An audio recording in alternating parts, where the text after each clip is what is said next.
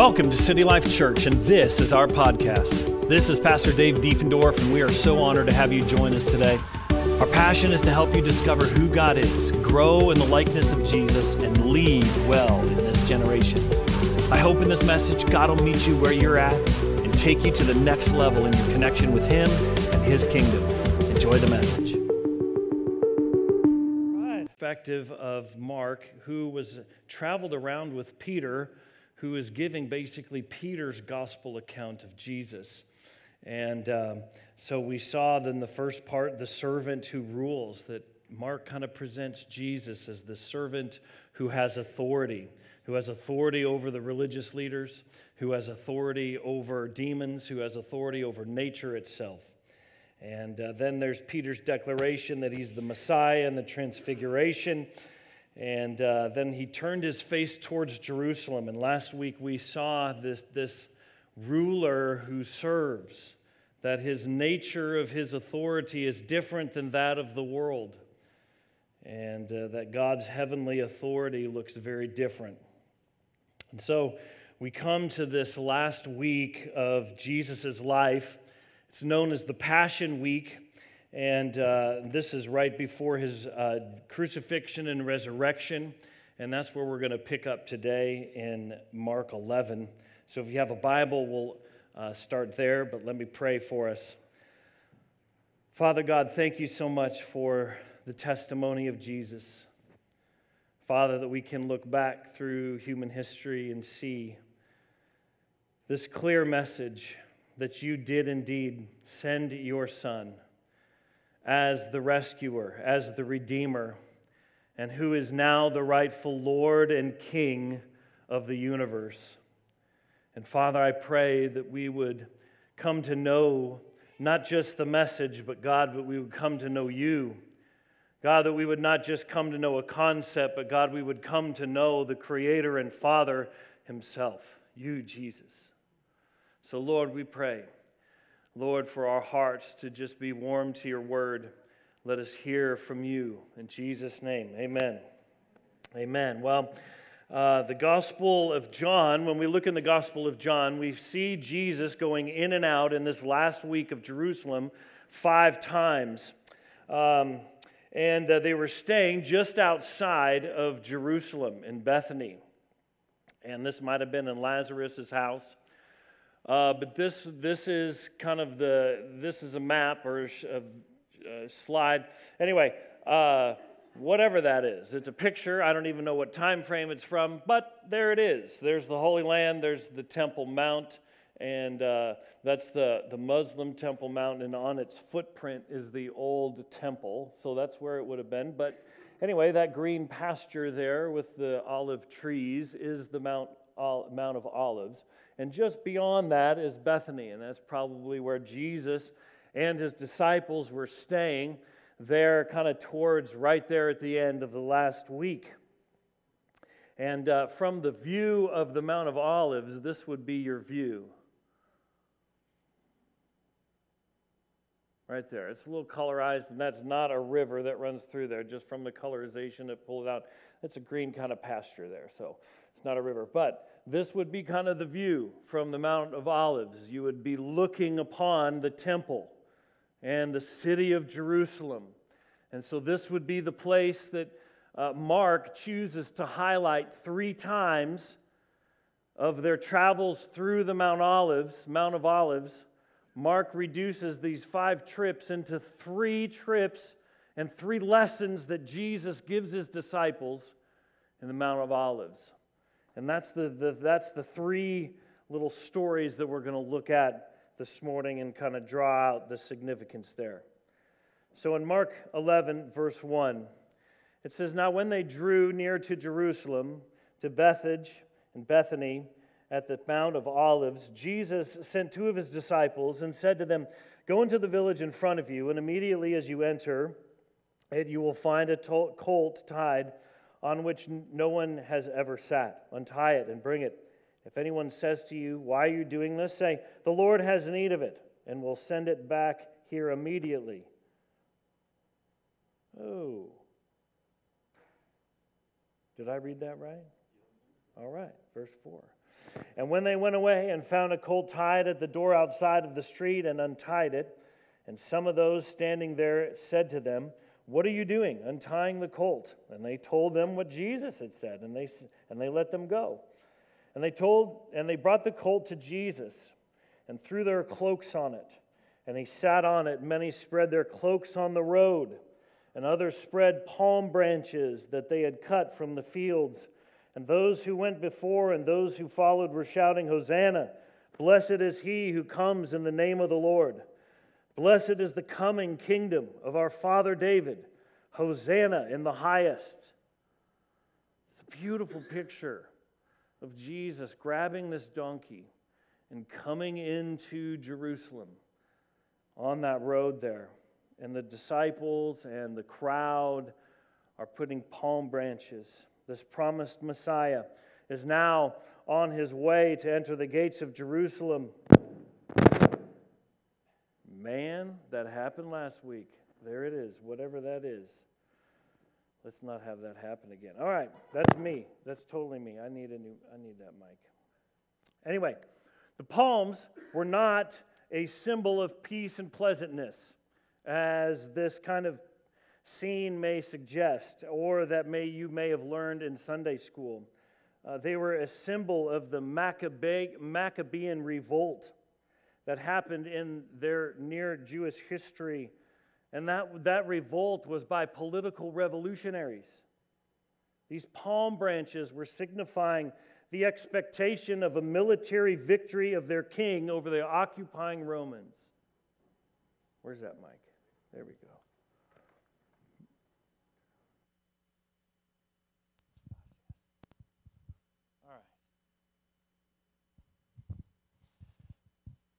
So these palm branches weren't just of kind of peace. They were like there's an expectation that this Messiah is now going to go do something with Rome.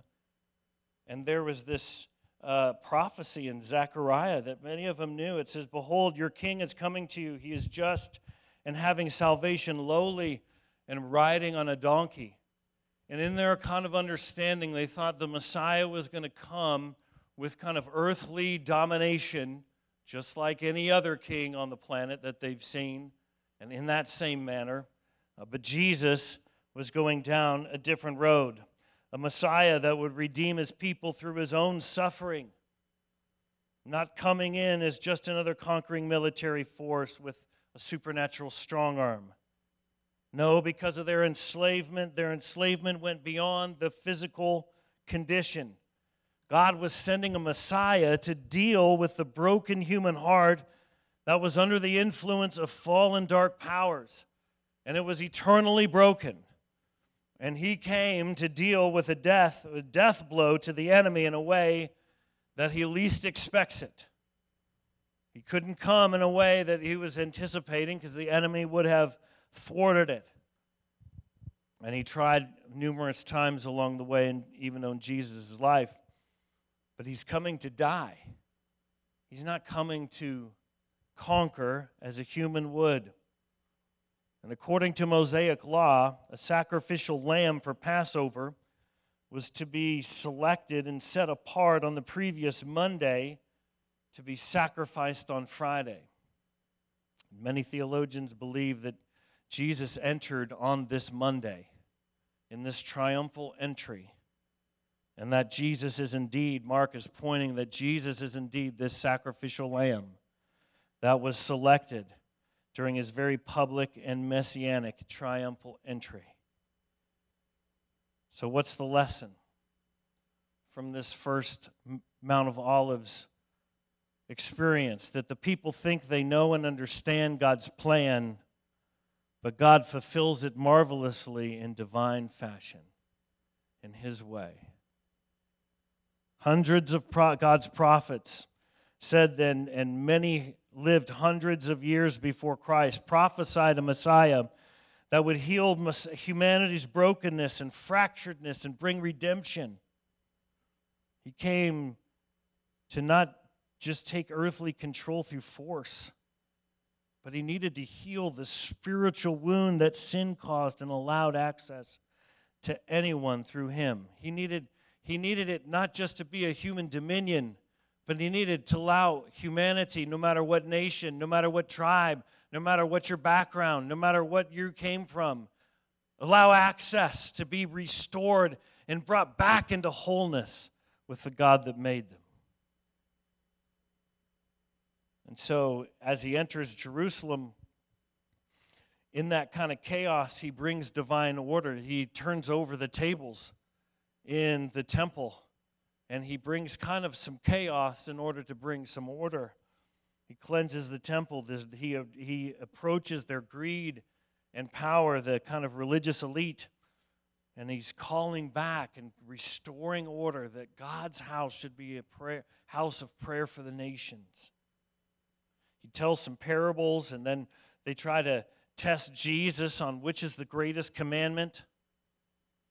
There's 613 laws in the Old Testament. And this week I just found this out. This was interesting that there's actually 613 uh, characters in the Ten Commandments. And so, therefore, and there, there was a lot of ensuing commands that God gave. Well, mankind made up hundreds more to make up that 613 to match the letters in the law.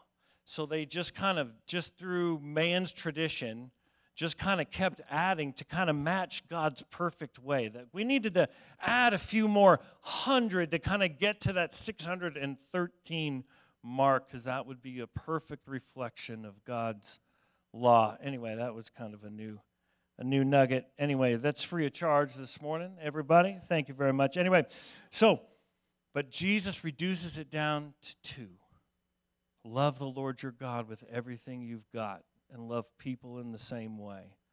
These are the, all the law and the prophets hang on these two commandments. And so then we find Jesus going through Mount Olives the second time. find this in Mark 13, verse 1. And as he came out of the temple, one of his disciples said to him, Look, teacher, what wonderful stones, at what wonderful buildings. Again, they're looking at the temple, they're looking at the city of Jerusalem. Jesus said to him, Do you see these great buildings? There will not be left here one stone upon another that will not be thrown down. And he sat on the Mount of Olives opposite the temple. Peter and James and John and Andrew asked him privately, Tell us, when will these things be? And what will be the sign when these things are about to be accomplished? And Jesus began to say to them, See that no one leads you astray. The understanding that these disciples uh, had, they were not looking for a second coming as we might expect today with our kind of American lens. They were firmly convinced that Jesus was the long expected Jewish Messiah and that there and in their lifetime he would defeat Israel's enemies and set up his glorious kingdom of God in which Israel would once again be the most prominent nation in the world. And so that's why he leads off. See to it that no one misleads you. I'm going to try to answer your questions with the understanding that you have, but there's some larger things going on in ways that you may not get. So, Jesus here talks about there being wars and rumors of wars, that nation will rise up against nation, and it goes on for a good bit. We're not going to get into the fine details, however, I will we'll get there. Jesus is trying to answer their specific questions through their understanding they have. And so, in the midst of all this, Jesus says this line Don't be troubled. Don't be troubled. It's necessary that it must take place. It's the nature of things. Jesus knows human nature and the total depravity of the human condition is the root of all war. And that it's the nature and the case that makes war inevitable.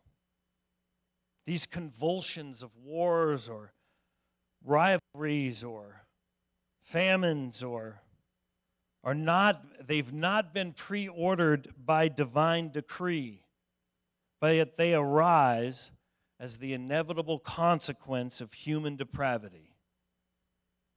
They are the natural result of human nature separated from God and ruled by self interest. So let's not blame God for what mankind is actually doing. Evil men and women are actually doing. So here, Jesus is, they're looking at the temple and he speaks to this temple. That's the first thing. He said, Not one stone will be left upon another. It's like, man, this is crazy. This is the picture of the temple.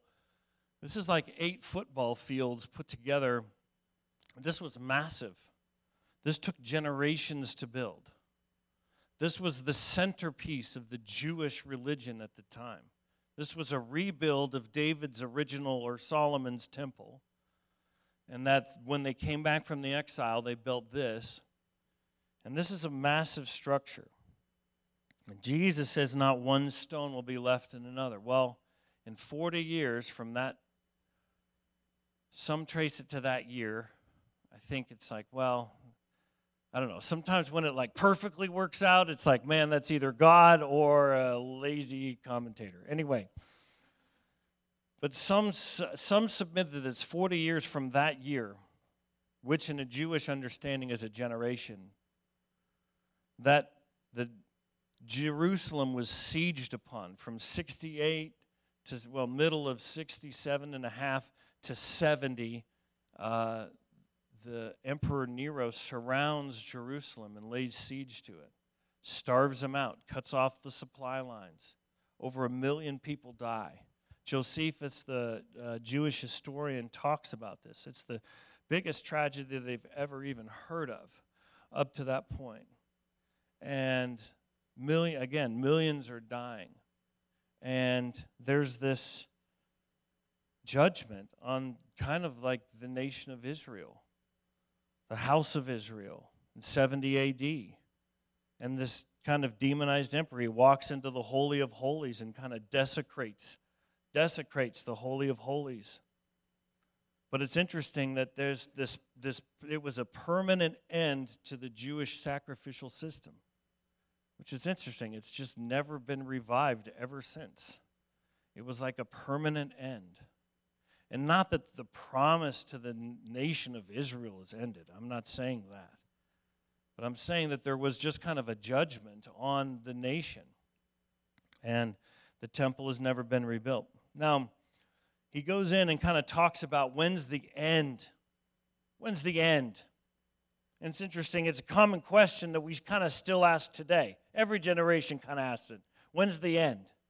It's funny, almost every generation thinks they're the generation that it's the end, right? You know, it's like, well, it's our generation, man. It's never been worse than now.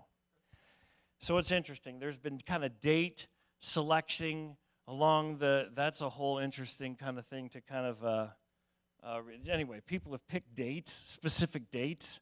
I remember I grew up in Denver. I was at Elitch Gardens one time, which is kind of the Six Flags or the whatever the worlds of fun. Yeah, that's what's here. The little worlds of fun. Anyway, just kidding. So, um, so we were there, and anyway, people had dates on their shirts, and we were kind of like, "Hey, what's that?" And they're like, "Man, this is the day Jesus is coming back." And it's like, "Oh, really? Can I get your phone number?" You know, because I wanted to call them the day after and just say, "Hey, how you doing?" You know, it's like, "Do it. Hey, everything's gonna be all right, just like Jesus. Hey, don't worry, don't you fret. He's still in control." But anyway, that's kind of a common thing about human nature. Well, there's really, uh, just, just to sum up, I mean, this is kind of a big ticket item when it comes to Jesus and the Olivet Discourse. This is, uh, uh, there's a parallel in Matthew, sorry, I'm popping, uh, Matthew 24 and 25. Uh, it's a little bit more of a detailed throwout on this kind of response of Jesus. But really, historically, there's kind of if I can do this really quickly, there's just been kind of three kind of camps when it comes to this thing which is called eschatology or the end times. And uh, so there's a thing, uh, there's one camp called the premillennial camp, and they're just saying there the millennial battle is yet to come. Pretty simple. And uh, they would kind of view certain scriptures in kind of certain ways to kind of uh, detail out hey, when's that millennial kind of thing happening? And so there's some signs to look for. Then there's the ah millennial. Ah, millennial. That's not talking about millennial generation. Anyway, so there's the ah millennial. Uh, they kind of have a view that we're in the middle of this kind of millennial battle and that Jesus will one day come and kind of finish it off. Uh, and then there's kind of the post millennial. Uh, and that would be kind of a camp like Calvin. That would be a lot of things happened at that fall, that temple happening, uh, that a lot of kind of revelation was kind of speaking to.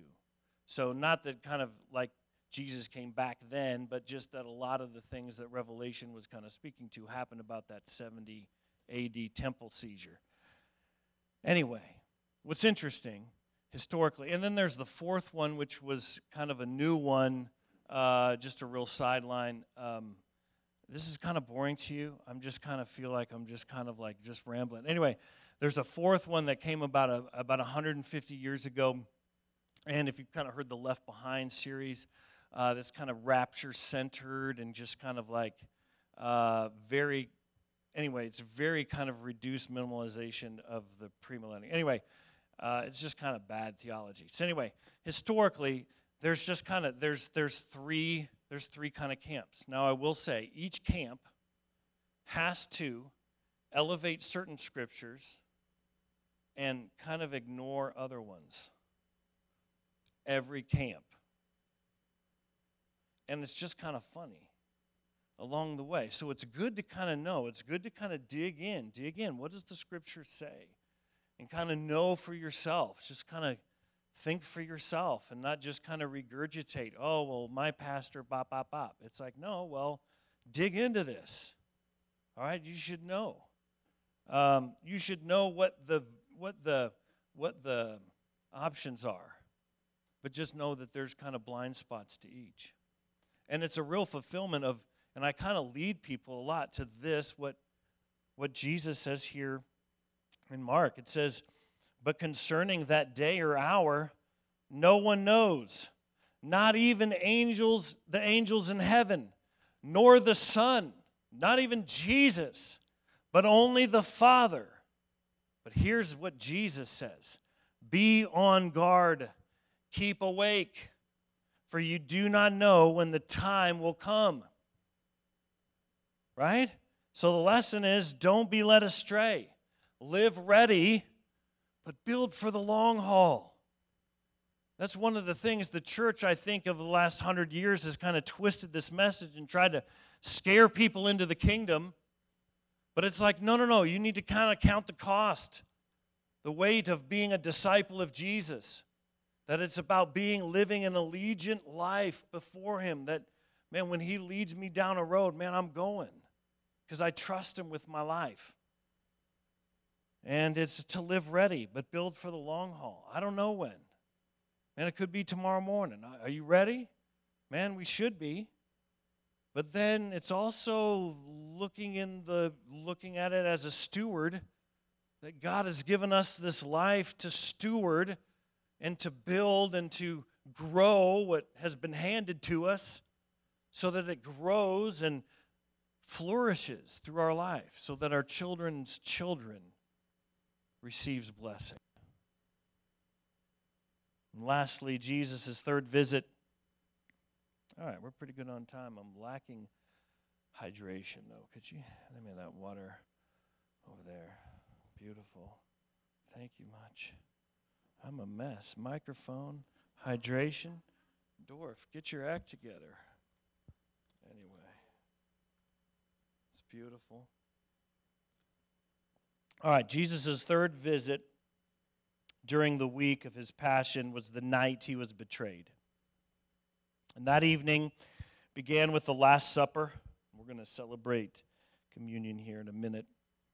But that evening began with the Last Supper in Jerusalem and ended in the Garden of Gethsemane on the Mount of Olives.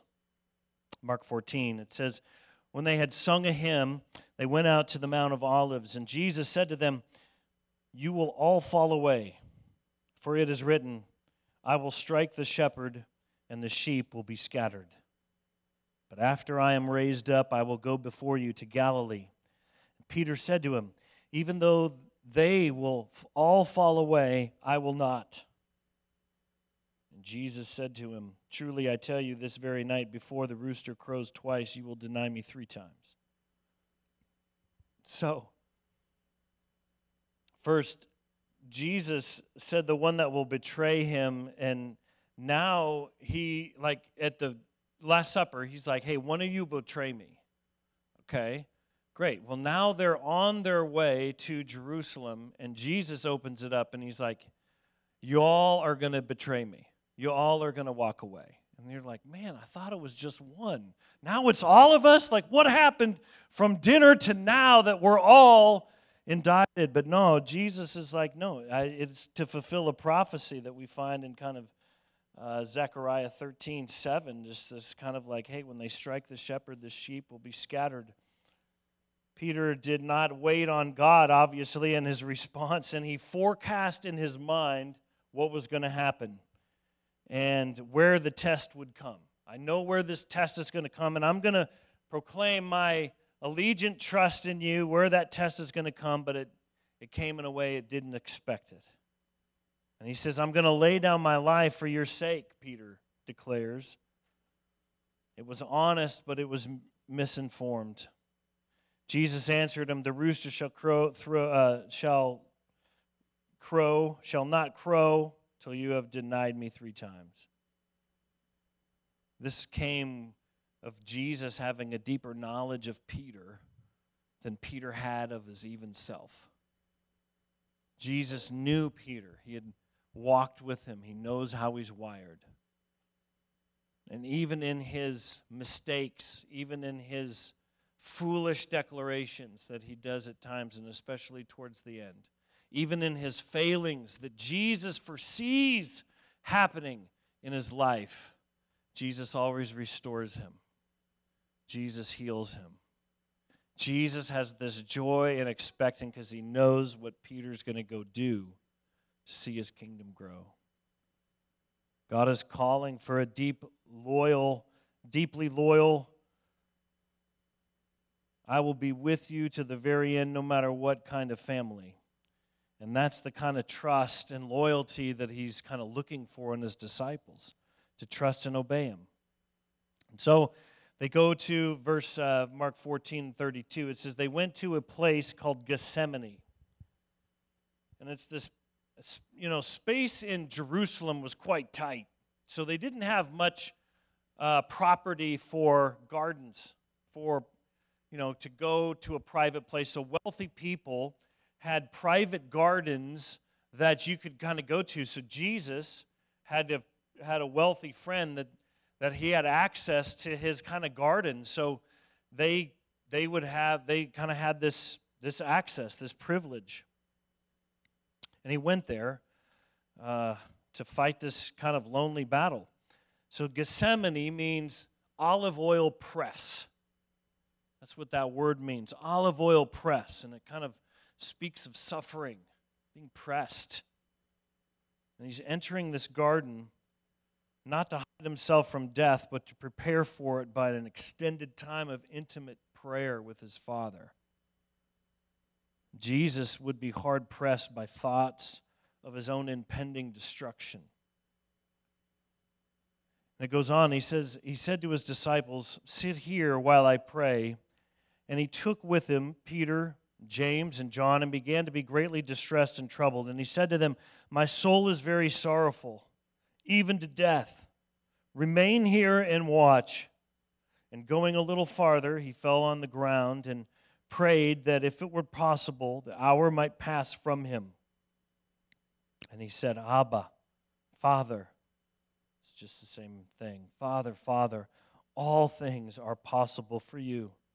Remove this cup from me, yet not what I will, but what you will. And he came and he found them sleeping. And he said to Peter, Simon, are you asleep?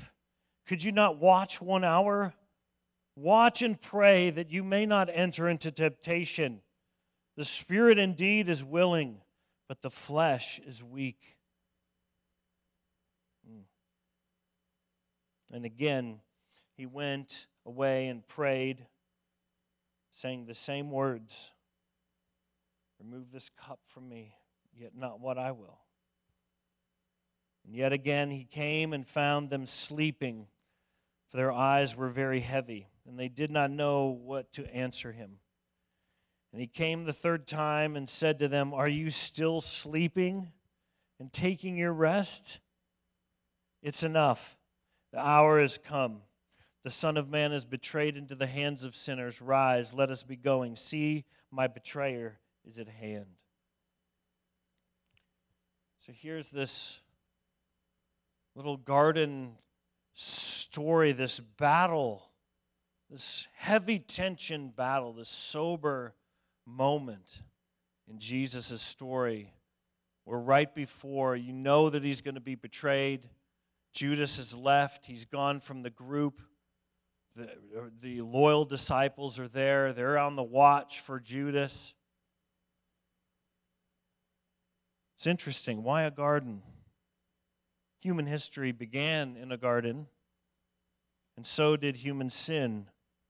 And for the redeemed, the whole human story will climax in a garden city where there will be no sin.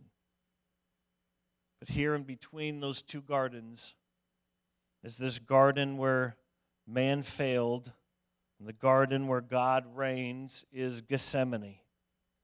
The garden where Jesus accepted the cup of the Father's hand of God's wrath for human sin. That's the cup it's Jesus is referring to. And I don't think we'd ever know kind of the depths of agony and sin. In one version, it, in one gospel, it, it's like almost like it's he's crying as if he's crying tears of blood. I don't think we'd ever know kind of the pain that our Savior endured that night alone to express his love for our for us sinners. But he says, if it were possible, which means if it were in accordance to your will, since God could do anything, in one sense it was possible, but it was not the will of the Father. The hour had long that had long been anticipated by Jesus has now finally come. Jesus' flesh didn't want to do what the Father wanted him to do, and yet he had to compel himself to go on.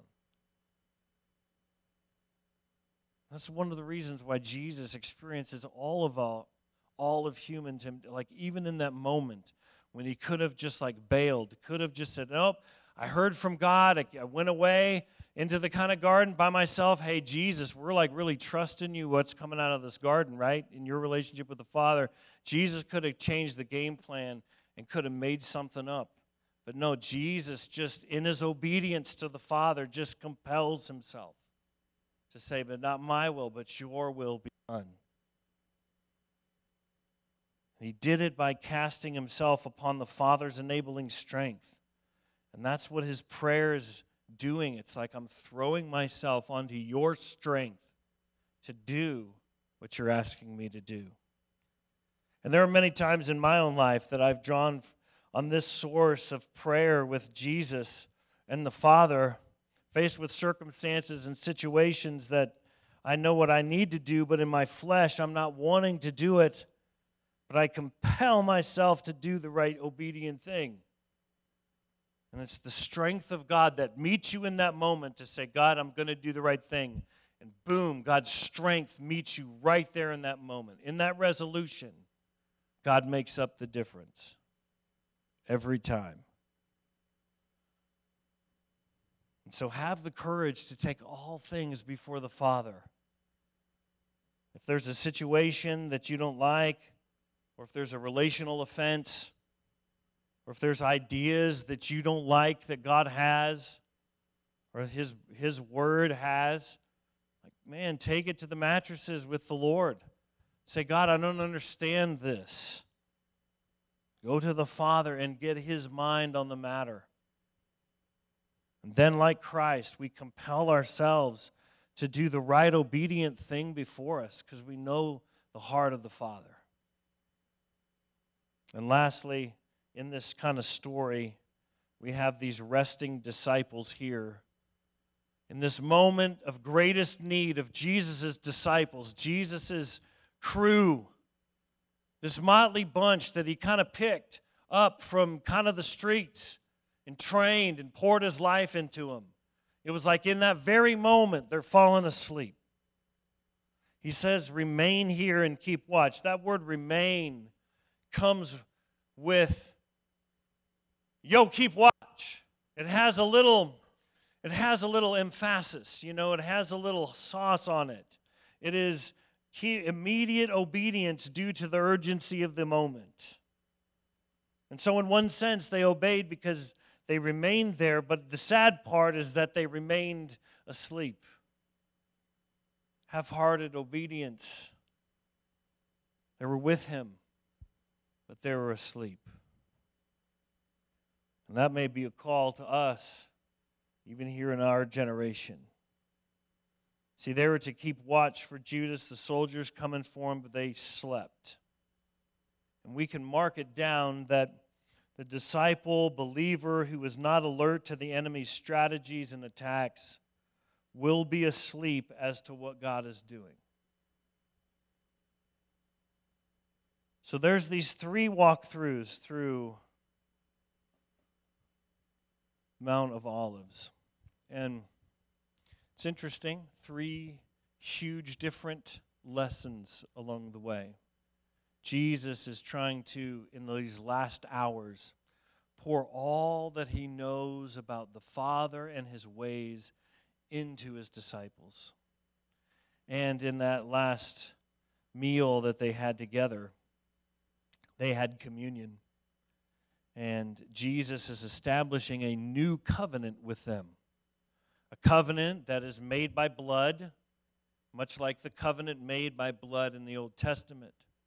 But this is a new covenant that God was making with mankind through Jesus.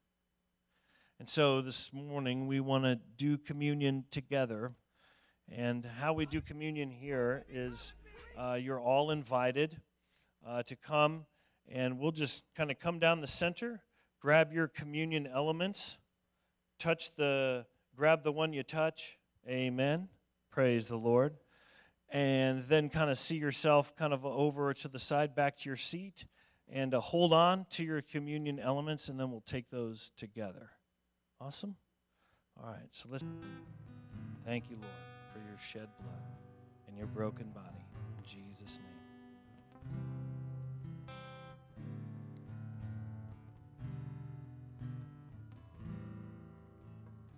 lord father thank you god for Jesus.